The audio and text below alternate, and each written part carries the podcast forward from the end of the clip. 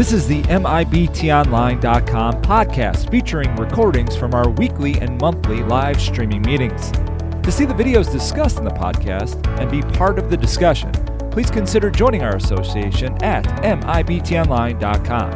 Now, here's the show.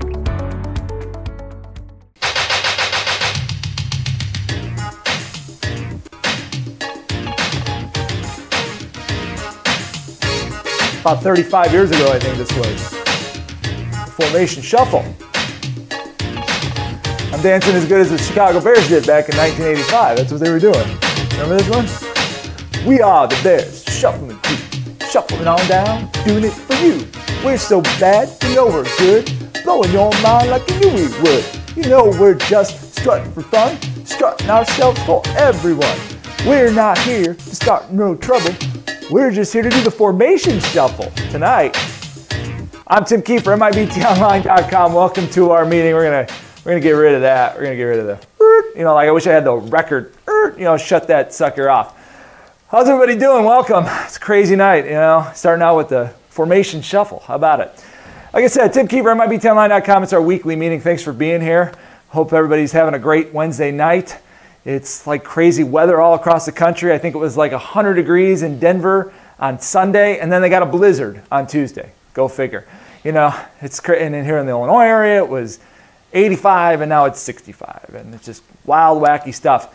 But we're here to talk about football because there's football going on all over the place. Not here in Illinois, not on the West Coast, not in Connecticut, maybe in some parts. We'll talk to Mike Billick about that. But uh, later. But I'm Tim Kiefer and thanks for, for being here. So I'm going to get this PowerPoint up and running so that way we can talk about what we're going to do tonight. So, like I said, it's a formation shuffle. We're going to talk a little bit about that. So this is our meeting for September 9th. We'll do announcements as we normally do. Play of the week. How about it? Legal formation or not? Then we'll get into that formation discussion that we've been waiting to have for a couple weeks. And then we'll have the play for this week. And then we'll do the call and questions. But we're actually going to probably do that a little bit early, but I'll get into that in just one moment. So here's the announcement. I always bring up the announcement page just to remind everybody what's going on. Podcasts, we'll get that up by tomorrow. Uh, Facebook page, tell your friends. Nobody's liking us. Robert, no one's liking us, man. You guys aren't, get, get that word out. If you got a whole list of officials in your association, send them this link. Just say, hey, go, be, go like that Facebook page because it doesn't cost them anything. Same thing about Twitter. Hey, we're out on Twitter. Do that. YouTube, hey, our, our subscribers are, are going up. We need more, so help us out there. Just spread the word. It doesn't cost anybody anything. Apparel. So if you go to the apparel page right now, you'll see the, the company that we use. Uh, I was told, talk to Robert that it's going to be up and running. Hopefully, you can get more apparel here. They kind of do them in lots. So we're going to hopefully have a new lot coming through. So if you want a sh- cool shirt like this, you can get it. So that's uh, the quick announcements. And this is the play of the week. And here's the formation that we were talking about. But before we go that, let's run around the panel here real quick. I'm going to bring in Robert in first tonight because I usually bring him in last. I'm going to bring him in first. Robert, remember the 85 Super Bowl shuffle? Tim, we need some of that magic here in 2020, 2021, man. Those were the, some of the best days of my life. So, yes, I remember the Super Bowl shuffle. All right, so we're going to go around the panel in the virtual land, and I'm going to ask them to be quiet unless we're talking to them because they may jump around. We're, we're having we got to figure out what's going on with that. But uh, let's start out. I saw Mike Billica here. Mike, how you doing today? We missed you last week, uh, but I'm glad you're here. I heard Connecticut. I heard like some conferences are saying no go. Is that right? They actually made the decision. They officially decided that Connecticut will not have high school football this fall, and the uh, state association decided to be a little bit snarky and say that if there's no football this fall, we're not having it at all, um, not for the whole year. So um, we're going to see about that, though. We'll see. Hopefully, we can get them to bring it back in the spring. Yeah, hopefully. That seems odd. Oh well. But thanks for being here, Mike. Got uh, let's go to Stan. Stan Brown from Alabama is here. Stan, he doesn't. He's been working football. He sends me plays all the time. Stan, how are you doing? Uh, doing well. I've decided to take the week. I'm taking the week off, uh, resting the legs, and we don't have that many games to cover Friday night, and so I'm sharing the, the love with some of my other uh, co-officials, and uh, just looking forward to um, hearing about their games and seeing their films uh, when they come in on this weekend. It's great to hear, Stan, and of course, this man he was on the game of the week on ESPN. In fact, one of our guys uh, knew one of our new members, Scott Kennedy, who's uh, basically a baseball guy, but he wants to be a member of our association. He texts me and he's like, "Is that the Bill LeMonnier that you have?" I'm like, "Yeah, that's our guy, Bill LeMonnier, national TV's correspondent, ESPN rule analyst. He had to debut this week from his studio right there." And he got on a couple uh, times. Hey, Bill, tell us. I know people want to hear. Tell us about how that went for you to, uh, um, on uh, Saturday. It was, or I'm sorry, it was a uh, Monday night, wasn't it, or was it Yeah. Sunday? Yeah, it was Monday night. Yeah, it's it's hard to keep track of the days, I guess, Tim. But and that's how it's been all since last spring here. But um, yeah, it's it's different. Um, in some ways, awkward. Uh, it's you know, it's nice to be at the stadium. It's nice to be around the, the game with the crowd. I miss because usually I go down and have uh, time with the officials at the locker room or out on the field before the game. So that part of it there, it was like there was a void that that you missed. So um, you know, the equipment they provided and everything else is is top notch. Um, some technical difficulties like you're experiencing, and um, we were able to get those resolved, and um, and we'll uh, get it going again this week. Uh, we have the Wake Forest Clemson game, so um, we'll see how that one goes. But um, you know, overall, good start to the season. The electronic whistle situation was interesting. Uh, you know, uh, it's raised more attention with announcers and coaches. Nobody ever paid attention to our whistles in the past, but now all of a sudden everybody's concerned they don't hear our whistles loud enough, long enough, etc. So Well, It's- yeah, it's I a- mean, it's the electronic whistles. When I was lit watching the game, it was odd to hear them. I thought it sounded like crickets, stuff like that. But uh, anyway, so we appreciate everybody here watching. Uh, MIBT Online Play of the Week. Now we're going to get right to that MIBTOnline.com Play of the Week. We'll go back to it. And this was a, a, a nice one. It was we had, we had the formation. And so if we go and we look at the results, so it was a real simple question this week. Is this formation legal? Uh, yes, 10%. No, 90%. So 90% of the people thought this formation was not legal. As we've been doing, here are some of the comments from the email that I got. Don E said no. Andy S said yes. Uh, yes, he had this as a legal formation, angle not square to the line of scrimmage. That's a great point. Uh, you know, we, we like to make sure we're looking down, so that I appreciate that. Mike H said he had no, this was not legal, but he also mentioned the camera angle. John D, uh, no, but talk to first. We're going to get into that a little bit tonight. Scott D, no, illegal formation. Mike H, nope. Now here's some of the comments from Twitter. Len N, tackle, wide out in the backfield, okay. Ronnie E, I count six in the backfield. That would make that an illegal formation. Tristan R, 100% illegal. And Mike B, this is what he said. Nip that in the bud. For those of you, Barney Fife, how about it? So let's go to the rule book. All right, so this is the thing that we've been trying to do. You know, we've got the formations, we've got the plays. We try to have the rule references to go with them, so that can open up our discussion as to how we're basing our philosophy off of the rule. So, right out of the rule book when it comes to this, 7.2 1. After the ready for play, all players must be must momentarily be within the nine yard marks, the numbers. We're going to get into that here in a little bit, but I want to make sure that everybody's aware of that. That rule we're going to be talking about tonight. Seven two three. This is a goofy one. Uh, player play A or players of A who are not on their line at the snap. Uh, only one may penetrate the vertical plane through the waistline of the nearest teammate who is on the line and must have his hands in position to receive the snap. What does all that garbage say? It says the quarterback can be in no man's land. This rule specifically is, is in there so that way it allows the quarterback to kind of be in that no man's land. Okay? So now here's the other rule for you know rule thing here. Um, 725 no more than four A players in the uh, in the backfield. So that's 725 and the other thing is, is at the snap, at least five A players numbered 50 through 79 must be on the line of scrimmage. Okay, so we're seeing those going on right now. So that's right out of the rule book. Okay, so just remember these things as we continue to discuss where we're going. 2 32 3 about back.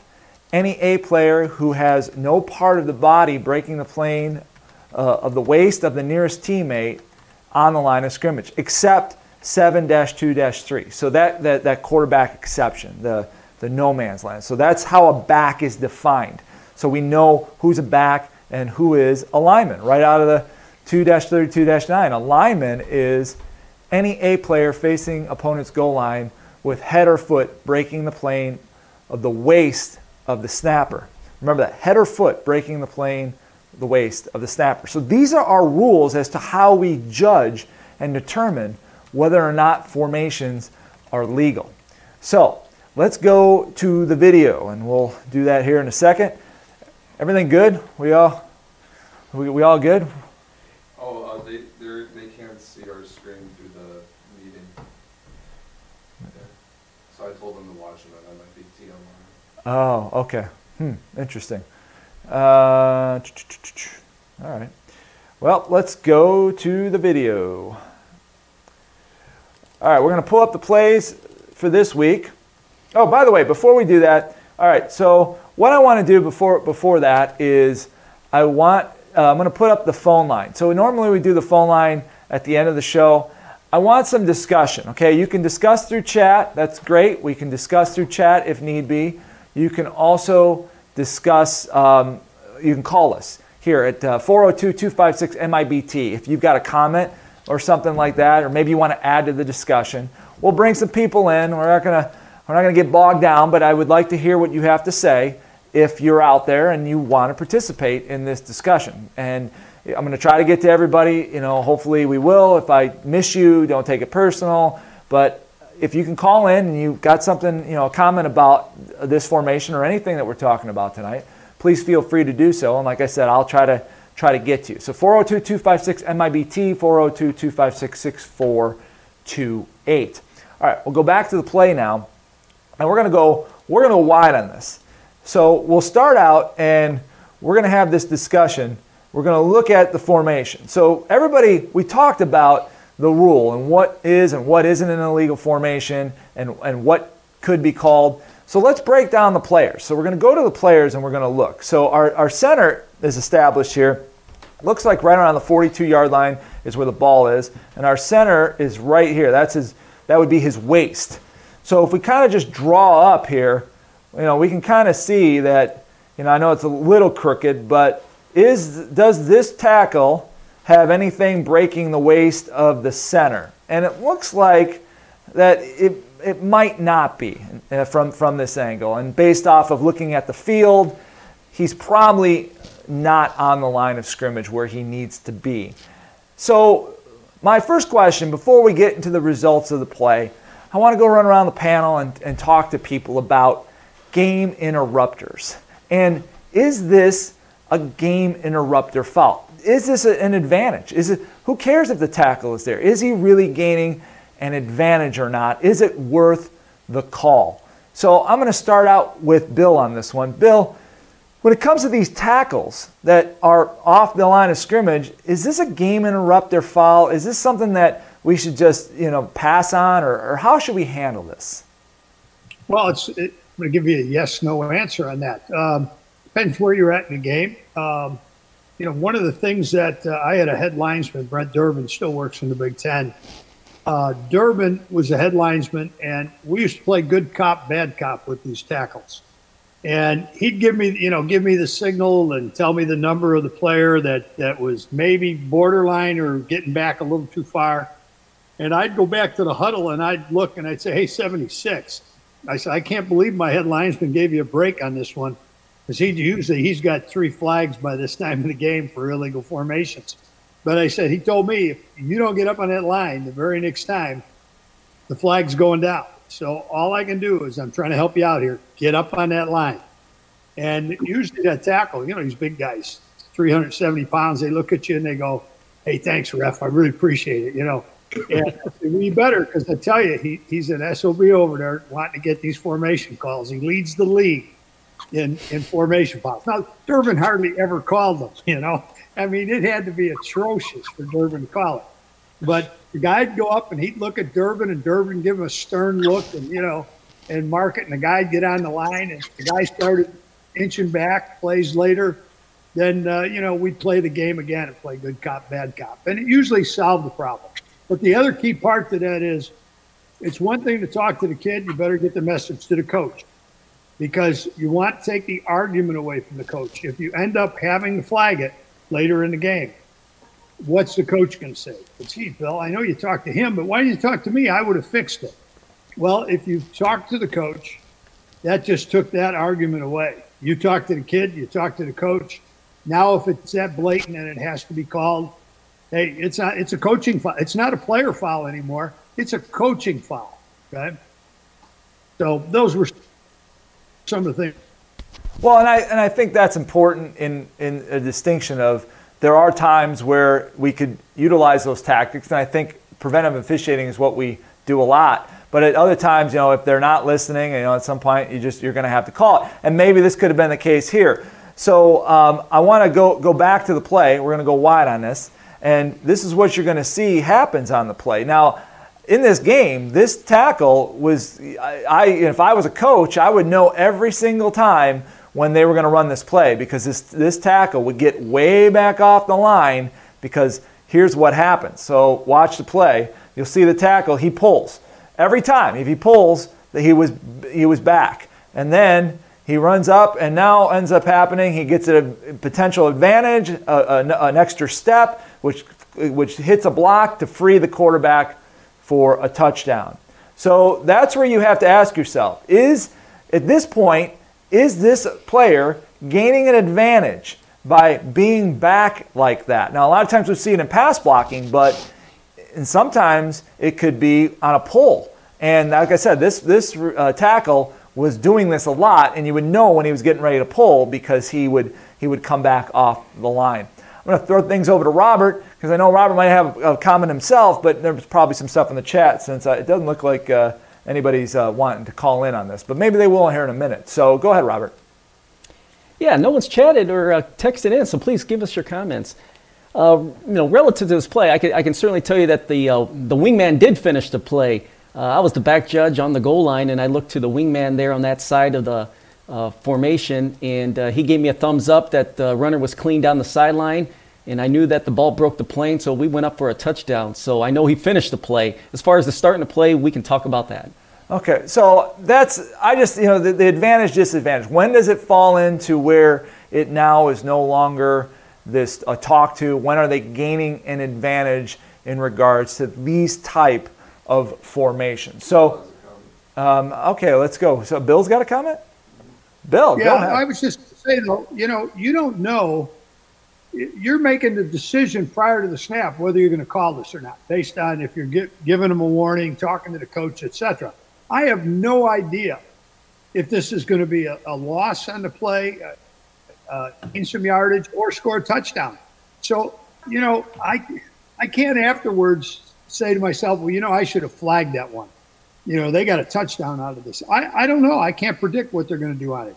I have to make a judgment depending on where we're at in the game and what I've communicated or not communicated if this is going to be called or not.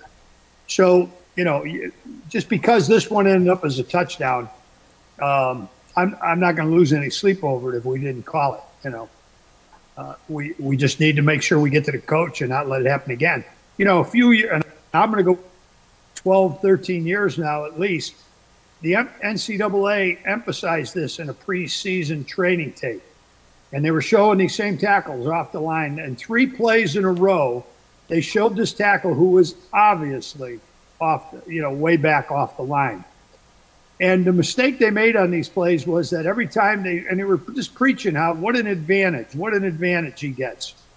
Well, now they ran the play, and each time the defensive tackle across from them split the gap and sacked the, the runner or the quarterback. So it was kind of like, exactly what advantage did they get? They just used, I mean, I understood what they were saying, but they used the wrong plays to demonstrate. They should have just showed the formation and left it alone like you did don't show the play. well, and I, I think my point, not I know it, it resulted in a touchdown, but the point was, does the tackle gain an advantage on the block? That frees it for the touchdown, regardless of what happens. Is he gaining? Because we talk about that. That's our whole point. Is this an advantage? Does the does the tackle gain an advantage regardless of what happened in the play? on, you know, lining up like this. And obviously, it's not, you know, we went through the rule and we use philosophy to use the rules and stuff. But, but I mean, that's, I guess, the question. I know I saw Robert's got something. Robert, what do you got? Just because you know our crew was on this game in the pregame, we talk about you know the first series for each unit. So if it's the first series of an offensive unit, you know you, you basically give a pass and you're able to communicate to that first unit. You know if they need to get up on the line, if if if they tend to be lining up off uh, the line of scrimmage.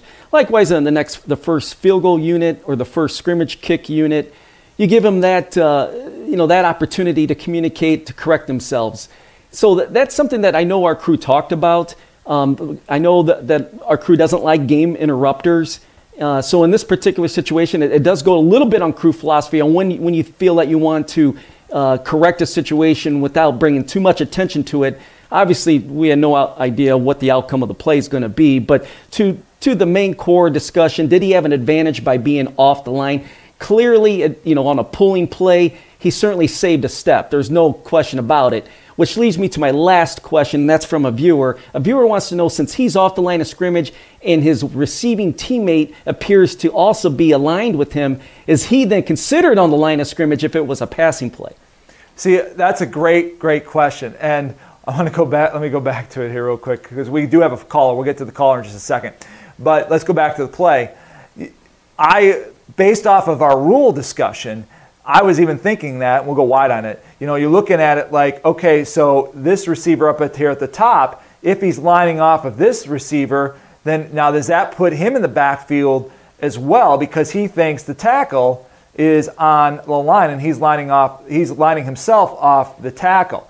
I think because based off of his head and his foot, you know, all he has to do is break break the you know the plane there. We're close enough on that guy, but that can create that domino effect and um, if that happens, then, then that if one's off, that's going to put. It doesn't matter if there's five or six in the backfield. Once you get to that five threshold, we can put them all in the backfield because we're going to have the same penalty. So hopefully that answers the question. So uh, we, we do have a caller, so we're going to bring the caller in. Hopefully uh, he'll he'll come up. Be from the uh, 630 area code. Go tell me your name and uh, where you call from.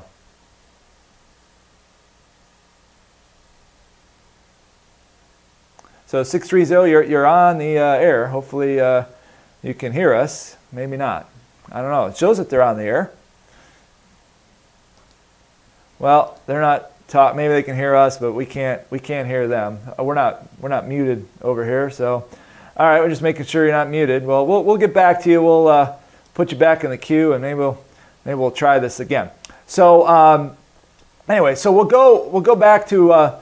We'll go back to our videos here and we'll go to our next formation. So let's go to our next formation and we'll, uh, we'll go wide on this here in a, uh, in a second. All right, so, um, uh, okay, so here's our next formation. So now you have to ask yourself, go wide on it, and we we are going to see, we're going to look at the, the, the concepts that we're talking about. So I want to focus in, let's let them get set so now we're set. Now look at the line of scrimmage. The line of scrimmage is right here, about the, about the 47 yard line. And so we have one, two, three, four. We have four in the backfield, okay?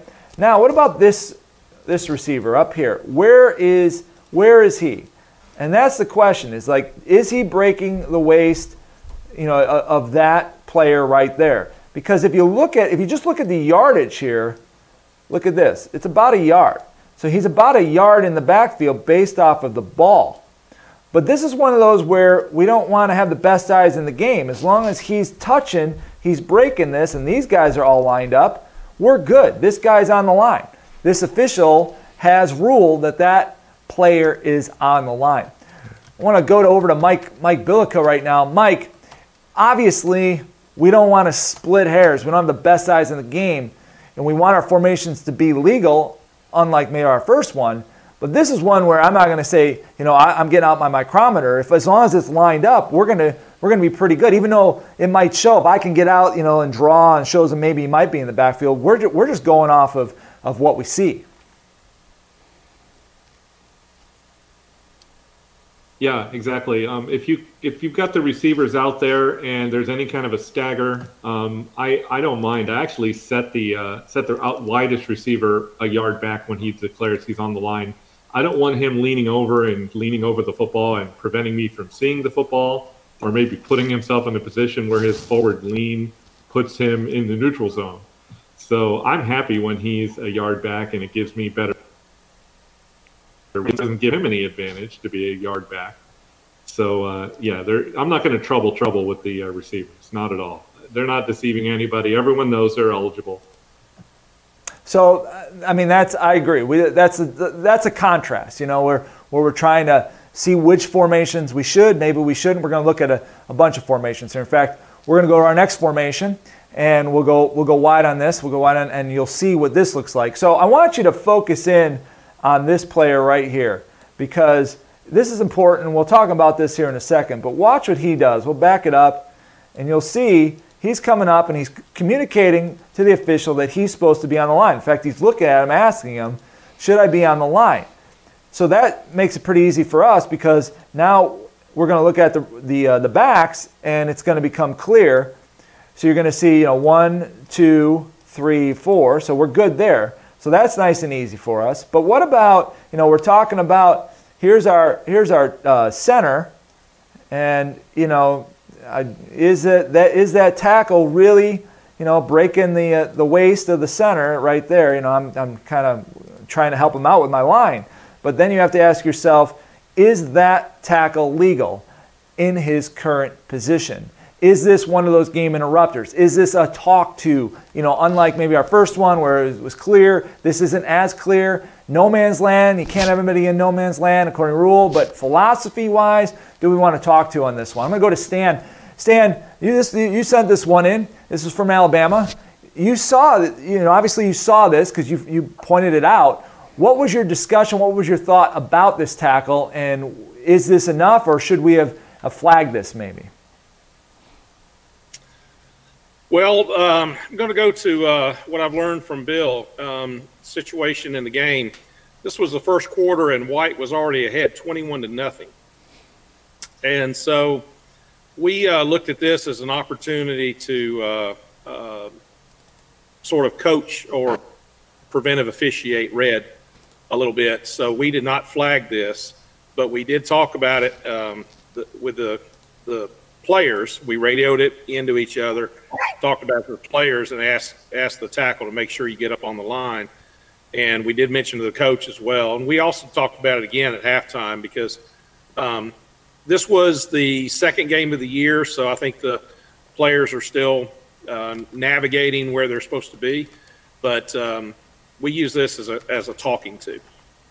Okay, well, that's there's your line, and especially early on in the game, I love that from a philosophy standpoint of a, of a talk to and trying to get those guys so that way maybe they won't be flagged for it later in the year. Robert, I see you uh, you're typing away there and you raise your hand. What do we got? Yeah, we have uh, viewers that are saying that that would be a game interrupter if we were to throw a flag in that situation. But I think we have a caller again. If you yeah, want to check that out. All right, let's let's bring in the caller. Let's see uh, let's see if the caller is on the air. You should have heard Hello. a beep. Oh yeah, we got you now. I, I did. I heard the beep. hey, uh, I believe it's Mar- Marty. Is it you? Yeah, I got back through. I heard I, I heard you the first time, but you didn't hear me. So yeah, Mike, uh, glad you took my call here. But um, yeah, we should have got that earlier in the game, if nothing else. And then I liked what uh, the other comment about uh, from Bill about the good guy, bad guy, because I was trying to think of ways as an R I could help uh, plays like that, just uh, you know, not let that fall through the cracks. So I like that. Go to I could go to the tackle and say, hey, how next time you got to get on the line. And then if you warn him a couple times and you flag him, then he earned it. Right, I, I, I agree with that philosophy. And, and Marty, you were like you said, he was a referee on the first play on the play of the week. So I, I do agree with that philosophy of you know, at some point you are going to have to flag them, but let's try to get this early.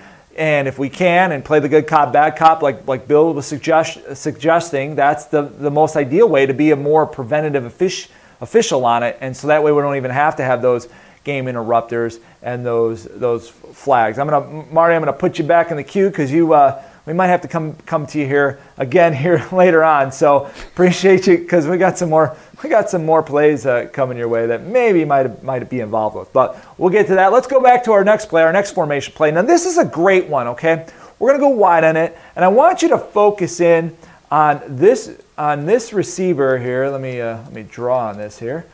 Oh, it didn't want to do that. Let's open it up again. Let's see what happens. And we're going to, all right, let's see what happens. All right. Unable, uh, oh, all right. Hang on, let's try this.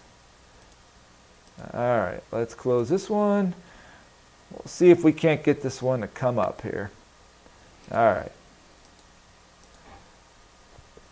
All right, here it is. All right, so we'll go wide on this. All right, so now I want you to focus in on this receiver right here and watch what he does, and then I want, we're going to talk about this. So, you know, football IQ tells us, and here he comes, he's going out there. Football IQ tells us this formation. So now look what he does. See, he puts his hand back there, and he's looking at he's looking at the line judge for help. Now, if you look at the formation, you've got this official up here who's signaling this player in the backfield, which that makes sense. You know, it's hard. We're not looking down the down the, the line, so we can't 100% tell if he's breaking it, but we're going to assume that he is, or he's, uh, he's not in no man's land. We're going to assume that he's clearly a back. But then you've got a tight end here, okay? So you got a tight end, you got a quarterback, and you got a back and a back. So then that puts us with four in the backfield, and we've got a tight end on this side. Now you've got a tackle here, I'm sorry, a guard here, and then a tackle here. So basic fo- football IQ tells me that this guy right here is supposed to be on the line of scrimmage. That makes, that makes the most sense. But as I indicated, if you look at what he does, he's indicating that he's, he's in the back. He's pointing he wants to be in the back. And then the line judge gives it, gives it to him. And then if you let what happens, we've got two flags for an illegal formation because they had five in the backfield. So I'm going to go to Bill, back to Bill on this one. Bill, you know, because, well, before we go to Bill, let's go back to the play. I, I want to point this out, but, and then I'll get Bill's comments. Because if you look at his position, if you just look at his position based off of the rule, he's probably legal. He's probably breaking, you know, the, the waist with his foot or something or his hand of that player on the end of the line of scrimmage. So his position probably puts him on the line just based off of that alone, but he wants to be a back by indicating to the line judge that he wants to be a back. How far do we go with this, Bill? I mean, we know what football IQ tells us where he's supposed to be. We can be supported by rule based off of his position, but he wants to be a back. So, how would you handle that? On this, this particular play, the line judge really put the head linesman in a trick bag you know, the, the head linesman had a right to say his guy was in the backfield. I would have, I would have, I would have ignored that this kid, if, if he made the formation legal, and now he's really thinking he should be a back, I'm leaving it alone. You know, so I'd pass on this one. You know, I totally would support on our first play the flag for the illegal formation. Even whether you talk to him, didn't talk to him, that's an Ill- illegal formation. But on these types of plays here, there's nothing. I can easily make this guy on the line and then communicate with him saying, young man, you, if you want to be, want to be a back, you better move back. But you know, you, uh, you were up on the line this time and maybe you were lucky you were on the line, but uh, this, this is, this was not a foul. Uh, I, I'd pass on it. You want, when you retire at the end of your career, you want a plaque that says, I was the number one official for calling illegal formation.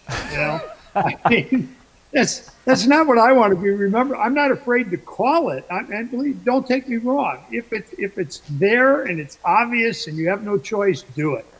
But don't create them. Don't go out of your way to get them. Manage it. Be a game manager on this. Not not a. Don't be looking to write traffic tickets uh, every time. No, I agree. I, it's just, but it's funny when he's telling you, you know, it's like, okay, but when you can put him, I, I agree with you. If I can put him legal, I can ignore that and say exactly what, what you would say to the player as well. I would be, you know, you were actually on the line, so if you were supposed to be in the backfield, you weren't, and it ended up helping you this time. Try to communicate that. Robert, I see you typing away over there. This is a great, this is one of those where the guy wants to make himself illegal, but by he's legal just by this position, and we we, we ended up throwing two flags on this, which I understand why, because if the if you're going like this, you know, you're punching back as an H or you're punching back as an L, you got to go with it in that case. But I think we might have been able to pass on this one. Yeah, thank, thank you, Tim. This, this is important. This is what MIBT is all about. This is why we're meeting on a Wednesday night, folks, uh, so we can align our efforts. Now, we heard from the best practice uh, ESPN expert Bill LeMonnier share his thoughts of, and wisdom. A lot of viewers would have flagged this receiver because he was indicating he wanted to be off the line of scrimmage. Hey, listen, let's, let's come together and, and, uh, and agree on this principle. And the principle is why throw a flag unnecessarily? like Bill had shared. We can easily make him on the line of scrimmage. That's what MIBT wants to do is bring us together, align with a, a strong philosophy, and feel strong as a, as a group when we take the field together. Well, and, and I'm going to go to our next play because I'm going to kind of go into that as, as to how far do we go with that. If you know if he's pointing on or pointing back, it does help us to do that preventative officiating. But if in that previous play, he was lined up legally. He was lined, even if he wanted to be a back, his position on the field made him legal. So I understand that. I understand, hey, if he's saying he's a back, I'm going to make him a back. Well, football IQ, what Robert said, MIBT, what we're trying to do here, we're trying to expand our knowledge of the game. Looking at a formation instead of just A, B, C, D, we want to say, well, this is what, well, I've got the tight end over there, and this is what it's supposed to be, standard I formation. This is what it should be. We're not coaching. That's very important. We're not coaching, but we're, we're putting our mind into the game and saying, yeah, this is where he's supposed to be. He's lined up. I know he wants to be a back. I'm just going to ignore him because where he's at makes him legal, and we're going to have a legal play without a game interrupter. And I may communicate that to him after the play. So go to the, let's go to this play. We're going to go wide on this one. Here's a kind of going in along those lines where if you see on these these receivers up at the top, I want to focus up on these guys up here because you're going to see what they're going to do. And, you know, right now, we've got a tight end over here. So he's on the line. We've got a quarterback and we've got a back. So that means most likely one of those receivers out there has to be on the line to make this formation legal. So you can see there's some confusion. And now this guy right here is pointing to this official that he wants to be on the line. He's trying to be on the line, it looks like. And he doesn't move.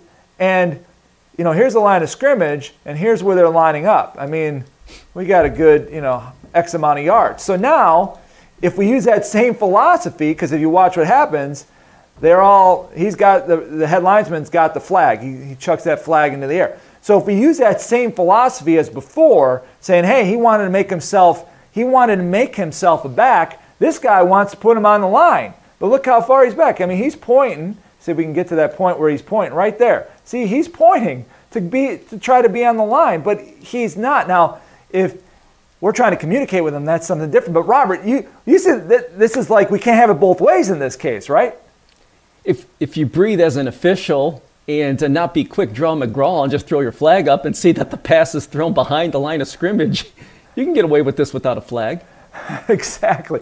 Uh, I'm going to go to go to Mike. Mike, you see you see something like this, and like I said, he's now trying to make himself on the line, but he's clearly in the back, so we can't have it both. You know, we've got we've got to make him legal. Yeah, but you don't want to do that on the run up to the snap because the last thing you want is to be waving the guy forward and for him to be moving at the snap, and now you get a false start or an illegal shift or something. You know, so the last thing I want is to move the guy or, or place him um, if he says he's on the line of scrimmage, he's lined up that far away, there's any discernible stagger at all, I'm going to declare that formation legal and talk afterwards. Um, honestly, I don't see any kind of advantage gained at all by wide receivers far away from the from the position of the snap. Um, but like you said, it's it's clearly an ugly formation. I mean, I don't know well, if I'd blame a guy for flagging it. One, but since he did call out to you and say I'm on the line, you know, that's probably something I'm going to want to talk to him about after the play to say, listen, I'm giving you the line. It's here. Yeah, I mean, I don't know if there's enough of a stagger. I mean, there's a stagger with the guy on the outside, but the guy next to him, they're almost they're almost neck and neck if you go back if you go back to the play. So this is a difficult one, but to your yeah, if you can see, I mean, they're pretty much standing on the same yard line. So that would be it would be difficult, but I understand it because what's the advantage? We're talking to I think this one needs to be flagged because I think it's if when you look at it from the from this angle and you see it, it's it's it's clear. But let me to your point. When I work the wing, this is how I communicate. You know, because you're right. You don't want to say move up, move up, move up, and then boom. Now, hey, look, he told me to move up, and now it's a false start. I just tell them where they're at, and that's where where we get into this coaching, not coaching. I just tell them where they're at. He looks at me and he goes like this. I'll go, you're a back. You know, look, you are in the backfield. That's all. I just tell him where he's at. And now, if he wants to move up on his own because he's supposed to be up on the line, and now he moves up, that's on him. I'm just telling him where he's at. If I have him on the line, I'm going to say, You're on the line. You're on the line. You're a back. Because I have like all three of these guys, when I'm working the wing, will come out and they'll come out and just all point at me, and I'll just go, You're on the line. You're a back. You're on the line.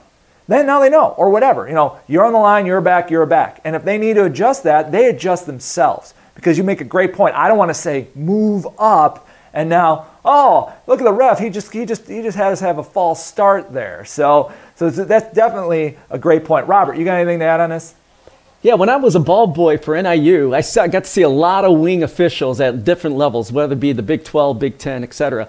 And a best practice that the wing officials did is they stepped out onto the field with the lead foot and they said, This is the line.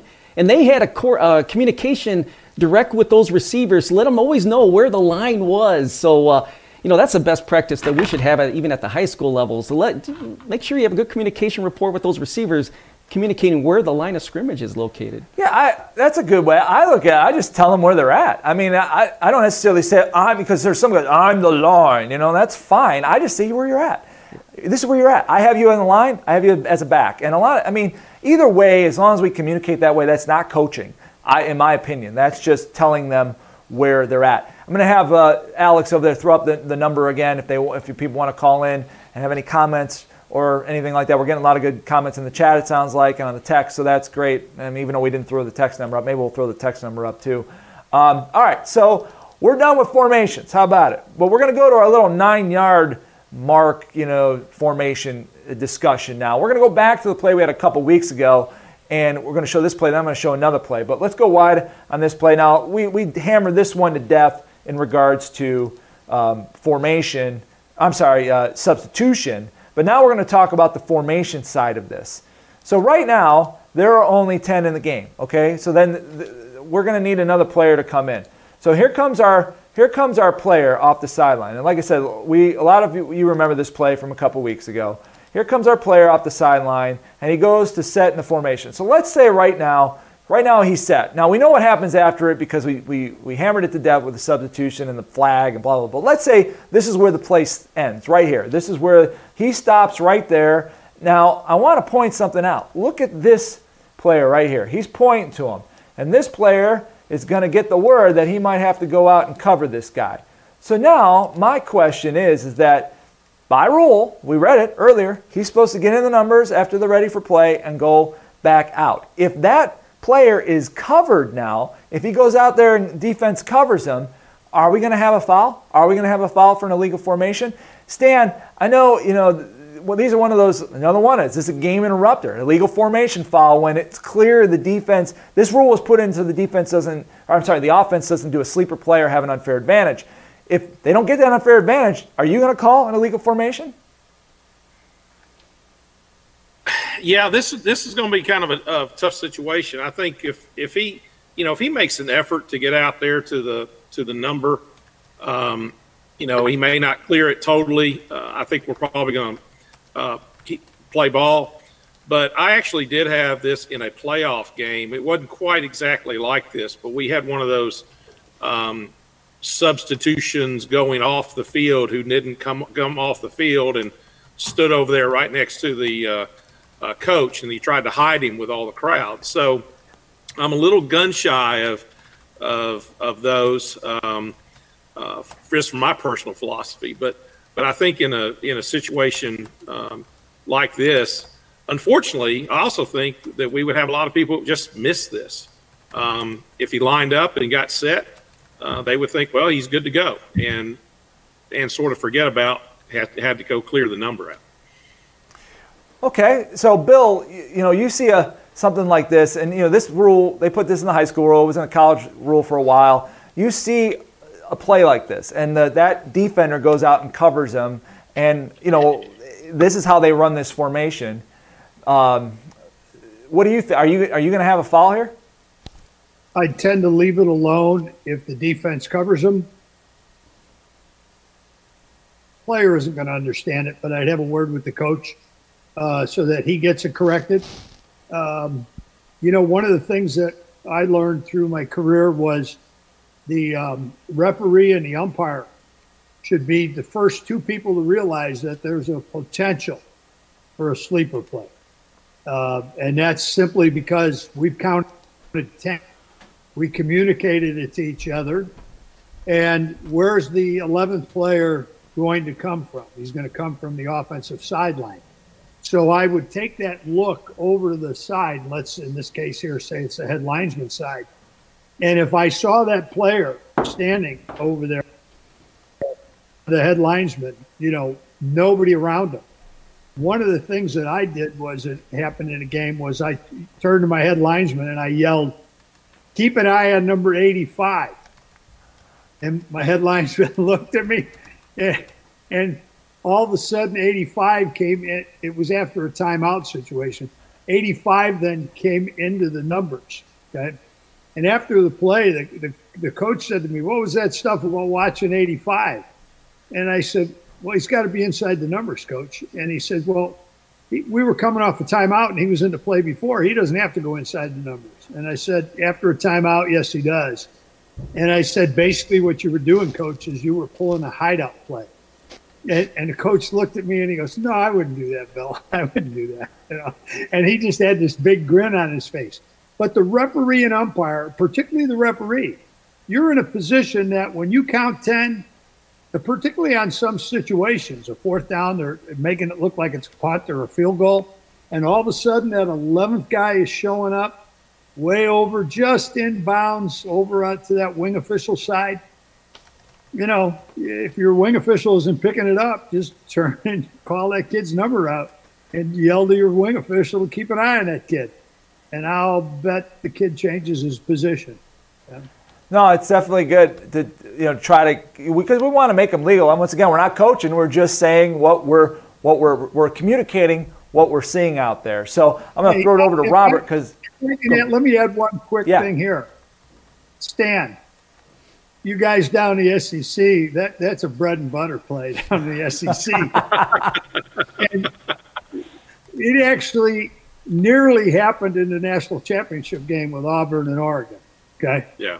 And yeah. Um, and they they made the adjustment like they were supposed to, uh, and that. But uh, it was funny because Chizik just walked away as soon as I said hey, you were trying to pull a hideout play. and he just went, well, that's it. I heard enough. And off he went. Our discussion was over. Yeah. Well, we call it butter and biscuit, not bread and butter down here. So okay. well, there you go. All right, Robert. I know you got. I heard you typing away. We got some stuff. Yeah, we, we have a lot of viewers' comments, so thank you so much. It's going to be hard to read read all of them, but I do want to begin with one that is uh, a valid question. The question is, when will the uh, National Federation align with the NCAA on the uh, substitute matchups? Yeah, that's a good question. Uh, probably it won't happen. See, the the federation doesn't like to copy NCAA rules unless it's a safety rule. Sometimes they do come around, but that you might see that start to come into play uh, as these more high-powered offenses. But it's not. I don't think it's on the. Uh, uh, I think some of it's been some of the states have been suggesting it, but I don't think it's made it up the hierarchy yet. With the with the implementation of the play clock, the 40-25, that's where you, you might start to get it might get more traction then, but you won't see it. You probably won't see it for a while. Um, anything else? there were a lot of viewers that were agreeing that uh, you know they they want to make sure that the defense can match up with uh, these type of formations. Uh, they would prefer not to throw a flag if no advantage is gained, and the only way you can ensure that no advantage is gained is to make sure the defense is aware of what's going on. So a lot of comments related to that. So we're going to go to our, our next play here, and I'm going to I'm going to set it up. We'll go we'll go wide on it, and what we're looking at here is we've got we'll just count um, you can't you can't see at the bottom, but it's it's uh, we're coming out into the fourth quarter. This is the fourth quarter. We're starting the fourth quarter, and the score is 20 to 14. So it's still a ball game. You've got one, two, three, four, five, six, seven, eight, nine, ten. So to Bill's point, there are 10 there are 10 players in the formation here. And the ball has been put ready for play already. You don't hear that. It's already ready for play. So where's the 11th guy? And that's that's your your question right now. Where's the 11th guy? So obviously we don't have the wide shot to see when and all the timing of this. So the 11th guy could have gotten in the numbers and could have or inside the nines and gone back. We'll go wide and, and show you what happens on the play. So there you, you see where it is. 12 minutes to go, starting the fourth quarter, and now you've got this receiver wide open. So obviously, you know, this has the, this smells, the feel of a sleeper play, okay? Because how does this guy get, you know, that far open and nobody's there? You know, the official's right on it. So I'm and I and I, I know the official did know about this and and did the player did get in. But I want to talk about how we, you know, Bill gave his you know, opinion on how to communicate stuff like this when they're obviously trying to have a sleeper play or you know they're going to be barely legal because you know there are rules about you can't use substitutes to deceive and there's many, been many uh, instances where that happens where you know you know three or two come out three go off but one just stopped at the sideline. He was after the ready but uh, were they using the substitute to deceive? Did all 11 players come out after the timeout and now that one player stopped or got in or you know, uh, so there's it could get a little squirrely. But when you see somebody that wide open on a play like this, it, it really does kind of jump out to you as a, a sleeper play. And I, you know, I want Robert to walk through this a little bit because he was on a game and he knows this was discussed and about what happened because it was, you know, we'll say technically legal what, what happened, but I want to talk about what happened so that way we can see if, if maybe this was the right way, the wrong way. Do we handle this different? Robert, how did this uh, play out? Yes, I'm just going to stick to the facts. Yes, I was the back judge on this play, and we're coming out of uh, a quarter intermission, and uh, so we have to go from one end of the field to the next. And uh, as that uh, one minute uh, intermission expires, getting into formations, and you know I'm reading my keys, and I and I and I see the formation, and obviously it's a pass play for a touchdown, and, it, and I would say within a nanosecond of that reception I go running up to the wing official, and the wing official confirmed directly to me, yes, he was in uh, at the re- before the ready for play or after the ready for play whistle was sounded. He was in, made it legal. It's like great, that's all I need to know. And uh, we discussed it after the game, and uh, went and did research. And there is uh, an East St. Louis video on YouTube that clearly shows that number seven was inside the nine-yard mark uh, after the ready for play whistle was blown by the referee. So this play was legal by rule. Okay, so it was it was legal by rule. Um, well, from what I understand, the, the, the headlinesman walked him in and walked him back because he wanted to make it legal. Um, if that's not the case, and that's not the case, but I invite anybody to call in and discuss this because, I mean, we talk about, you know, Bill and I, we were mentioning about how much we want to make this legal. I'm going to go back to Bill, but first let me talk talk with Mike. Mike, when you're working a wing, you see this, obviously it was legal. I mean, the guy got in, like Robert said, there was another video of it that showed him in, and they just, they kind of missed it. But coming out of a timeout, you know, things moving back, back and forth. When does he in? How, you know, if he lines, if he starts up, lining out up outside, and as an official, I say, you got to get in, you got to get in, and he kind of just runs in and just does it on his own uh, off to the side. Like, how far do we want to go as an official in this case to, to like, I don't want to, like I said, not coaching, trying to just give them some information. How far would you take this? Well, um, you know, to be honest, I, I expect that this is a trick play that they designed to have coming out of a quarter change. And I expect them to run it correctly by rule, and I'm going to hold them to the rule. As far as saying something to the player, um, I honestly don't know. I guess I'd have to be in that game, in that flow of the game, but uh, if they spring it on me like this, I don't think I would say anything. I think I think if they're running a trick play, they better be correct by rule, and all he has to do is step inside the nines after they're ready for play. And if he does it, I'm, it's fine. But I'm probably not going to help him. No, that that's a, that's a great point. And going to Bill, they come out of the timeout like this, and they're like kind of like what we were talking about earlier. They're going to run. They're going to try to run a sleeper play and you recognize it. You're the H. You recognize it, and you know what's going on here. And you want? Do you say anything to them because you know what they're doing, or I mean, how, how would you handle it? Yeah, I, I'm going to support what our head linesman has done on him. Um, you know, the other one we had was a timeout. The team was lining up for a field goal. Umpire and I had 10, looked over to the head linesman side, and my head linesman was telling this player, you know, you need 80, you need to get inside the numbers. And the kid took, now nobody saw him out there except the head linesman. So as 80 came into the numbers, it still made him a wideout. But are you going to use a wideout on a field goal attempt? You know, so he get, he got into position there. Well, the defense saw him, so the defense went over and, sh- and sent a guy over to cover him.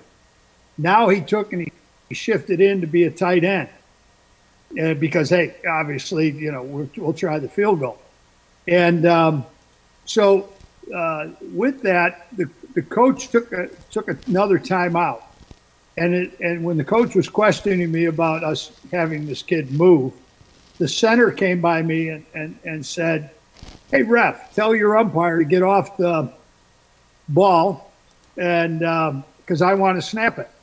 And, you know, with the language he used right in front of the coach net, I just flipped the flag up in the air and I looked at her and I said, Young man, as soon as we walk this 15 yard penalty off, you can snap the ball. Of course, it was going to take them out of field goal range, and now they had to punt. And coach looked at me and he said, "Well, he's not going to be the guy snapping the ball." And he put the kid, he benched the kid for the rest of the night. But it was a thing of, hey, you know, all my he wasn't walking them in. He just said, "Get inside the numbers. You got to get inside the numbers," and that was it. Yeah, I, I look at this a, a play like this where if I know what they're doing I'm gonna. I'm probably not gonna say anything. I'm gonna be in Mike's camp. I'm probably not gonna say anything, and I, am just gonna, you know, I, I, might say, hey, you, you got to get inside the numbers. And if he looks at me and he goes, looks at me with a dumbfounded look, I'm like, you got to get inside the numbers. You weren't inside the numbers. And if he doesn't, then and they run it, then I'm gonna go. Yeah, Mike. So then you would have an illegal formation, or would you have um, unsportsmanlike conduct, and why? So that's a good. That's a good one. By rule, we have an illegal formation, but could we elevate this to an unsportsmanlike act? I think in this case, because he's out, it's not, I mean, I know it's coming out of a quarter, it's kind of a, I didn't think they took out, you know, like they didn't send two out or two to go substitute and three came out and was clearly designed, you know, in that way to use a substitute. This was just, I stopped at this, you know, I came out of the timeout, we all came out and I just stopped. I probably would go with an illegal formation on this one and look at the coach and say, "Hey, you just you just got lucky. You know, I went nice on you because I because it's right it's borderline." But but I would communicate to the player. I wouldn't walk. I would just say, "Hey, you're you need to get in. You need to get in." And if he doesn't, then he doesn't. And kind of like kind of like what uh, what Bill was saying, you know, then then we, if we got to call it, we we got to call it. So um, we're gonna wrap this up real quick uh, with uh, Robert. Robert, any last minute comments on this? Yeah, actually, there, there are a lot of comments. Uh, one one viewer is bringing up a good point. You know, we, we did have a, a, whistle with the ready for play because we were coming out of a quarter and we had a 25 second play clock. But in certain situations, we could have it in a series where it's a 40 second play clock without a referee whistle. So yes, you do need to be mindful of that. Thank you, viewer, for bringing that to our attention. Well, here's the other thing. You know, that game that was a TV TV timeout, and so high school kids aren't used to TV timeouts. And so they're just thinking they're looking at what they got. And it's still, like I said, the onus is a little bit on the defense because they should be scanning the field. But ultimately, if somebody lines up out there coming out of the timeout, I'm not, I'm just going to communicate. Just say, hey, you need to get in. I'm not going to walk him in. I'm not going to make a big, try to make a big spectacle. I'm just going to tell him what he needs to do. If he doesn't do it, it's on him.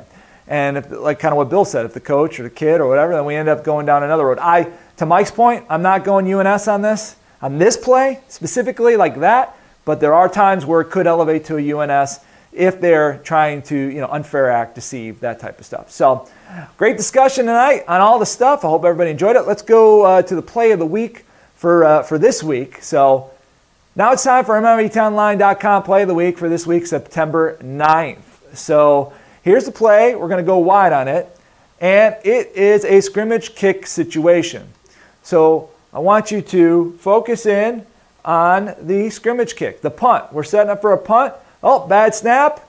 And now it's kicked there. Okay, and what happens? All right, we see balls recovered. Okay, we'll play it one more time. Here, it, we're going to see it once again. You're going to see it's a, a, an attempted scrimmage kick, bad snap. Ball is then kicked out, a flag, and then recovered by Team B. Okay, so here are our options, or here are here's the question for the play of the week. So this is obviously an illegal kick. That we're not gonna we're not gonna discuss that one, but on this illegal kick, which choice is not available to the defense defensive team? Okay, safety, touchdown, enforce a penalty on the try or kickoff, or the defensive team has all three options available, so they can take any of those three. So that is the question for this week. Once again, is this a safety, a touchdown, enforce this penalty on the try or the kickoff, or the defensive team can choose any one of the three. Otherwise, which one is not uh, an available option for the defensive team, for the uh, receiving team, or because they weren't technically the receiving team because they didn't have a legal kick, so they're still Team B in this play, and so we'll discuss this next week. But before we do that, I want to say, Bill, uh, look, uh, Bill uh, Kins, Kinsler, Kinsner, you won the drawing for this week. So you're going to get a a T-shirt coming your way, plus the 2019 Bill LeMonnier's Best Practices of High School Football Officiating. So congratulations. Anybody else is waiting?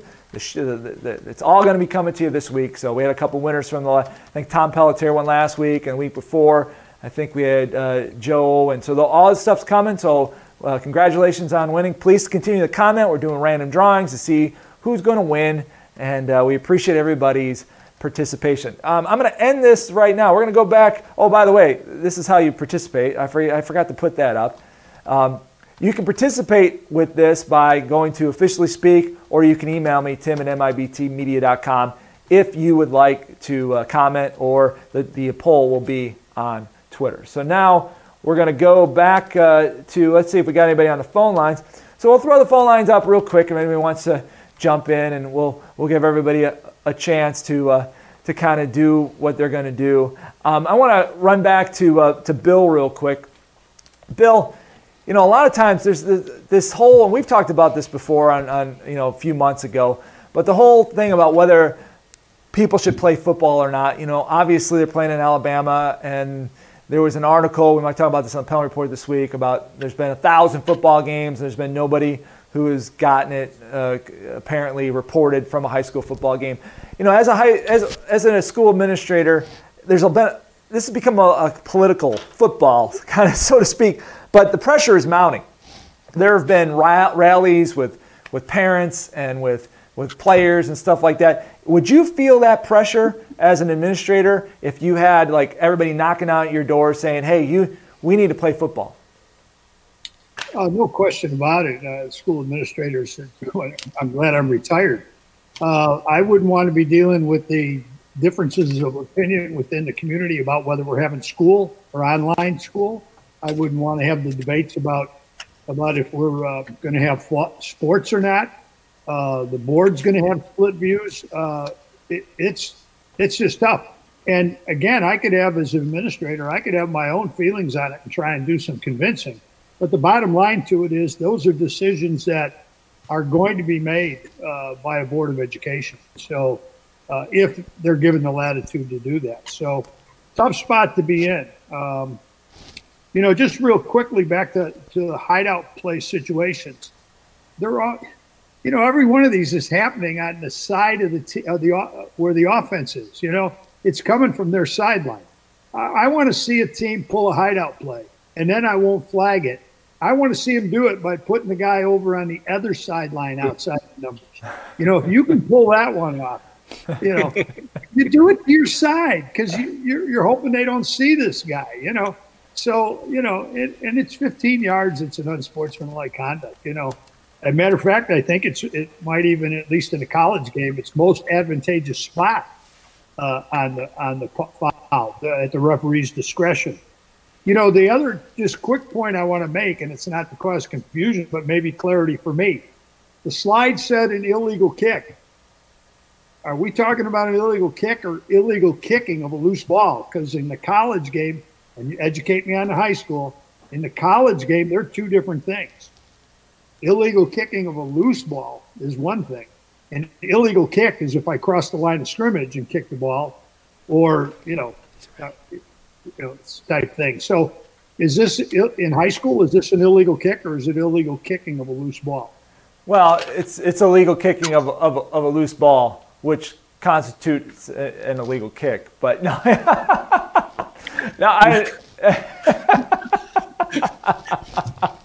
so, as, now high school isn't as as as clear or specific. I understand with the college game, but it, but the penalty enforcement, the, the penalty enforcement options are kicking an illegal kicking of a loose ball. The penalty enforcement options are are going to be what one of what we said, or maybe none, or all, or whatever. That's the whole question of the week. Hey, did you rec- did you recognize the Super Bowl shuffle? Huh? You remember remember those days, right? Did you like my dance moves? I, I do remember the Super Bowl shuffle. Yeah, and when I saw you doing it earlier I almost turned the video and, and muted. Take it personal. uh, all right. Well, no one's calling in, so we're going to call it a night. But I want to thank everybody for watching. Bill LeMonnier, thank you for being here. I saw Mike. Mike, we'll bring Mike up. Mike, Mike Billica. Uh, there he comes. Here comes Mike. Mike, thank you for being here. Appreciate it. Mike is, you know, from Connecticut. Thank you. And then now we're going to bring up Stan. Stan, I saw you laughing there. You like the Super Bowl shuffle. Come on, come on, man. You did, didn't you? Yeah. I. Hey, listen, I'm a disco kid, man. Anytime, I'm all about it. All right, and then Robert. We're gonna. Robert's gonna call it a night. Hey, Alex is over there. Alex, did you like the Super Bowl shuffle? Alex is probably like, "What the heck is the Super Bowl shuffle?" I love the Super Bowl uh, shuffle. shuffle. exactly. That's exactly it. So, want to thank Alex. Thank everybody for watching. We'll be back next week here uh, at MIBTOnline.com. Uh, thanks for being a member. Get the word out. Appreciate it. One last thing. on demand. If you go to on demand on the website, it's you already have access as a member to all that stuff. It's just we're trying to let other people uh, get access if they want to just kind of do a pay per view thing. I think we're going to try to sh- change on the website to where the on demand page might go and, and you might have access to those individual clips, but you already do. They're already on, it's on the best uh, practices video from 2020. So all those clips you see on demand, just go to the 2020 video, which you have access to, and you'll be able to get those clips. So until next week, I'm Tim Kiefer, and have a great week. Be safe, everybody, and so long. Good night. Thanks for listening to the MIBTOnline.com podcast. Join today at MIBTOnline.com. We'll catch you next time.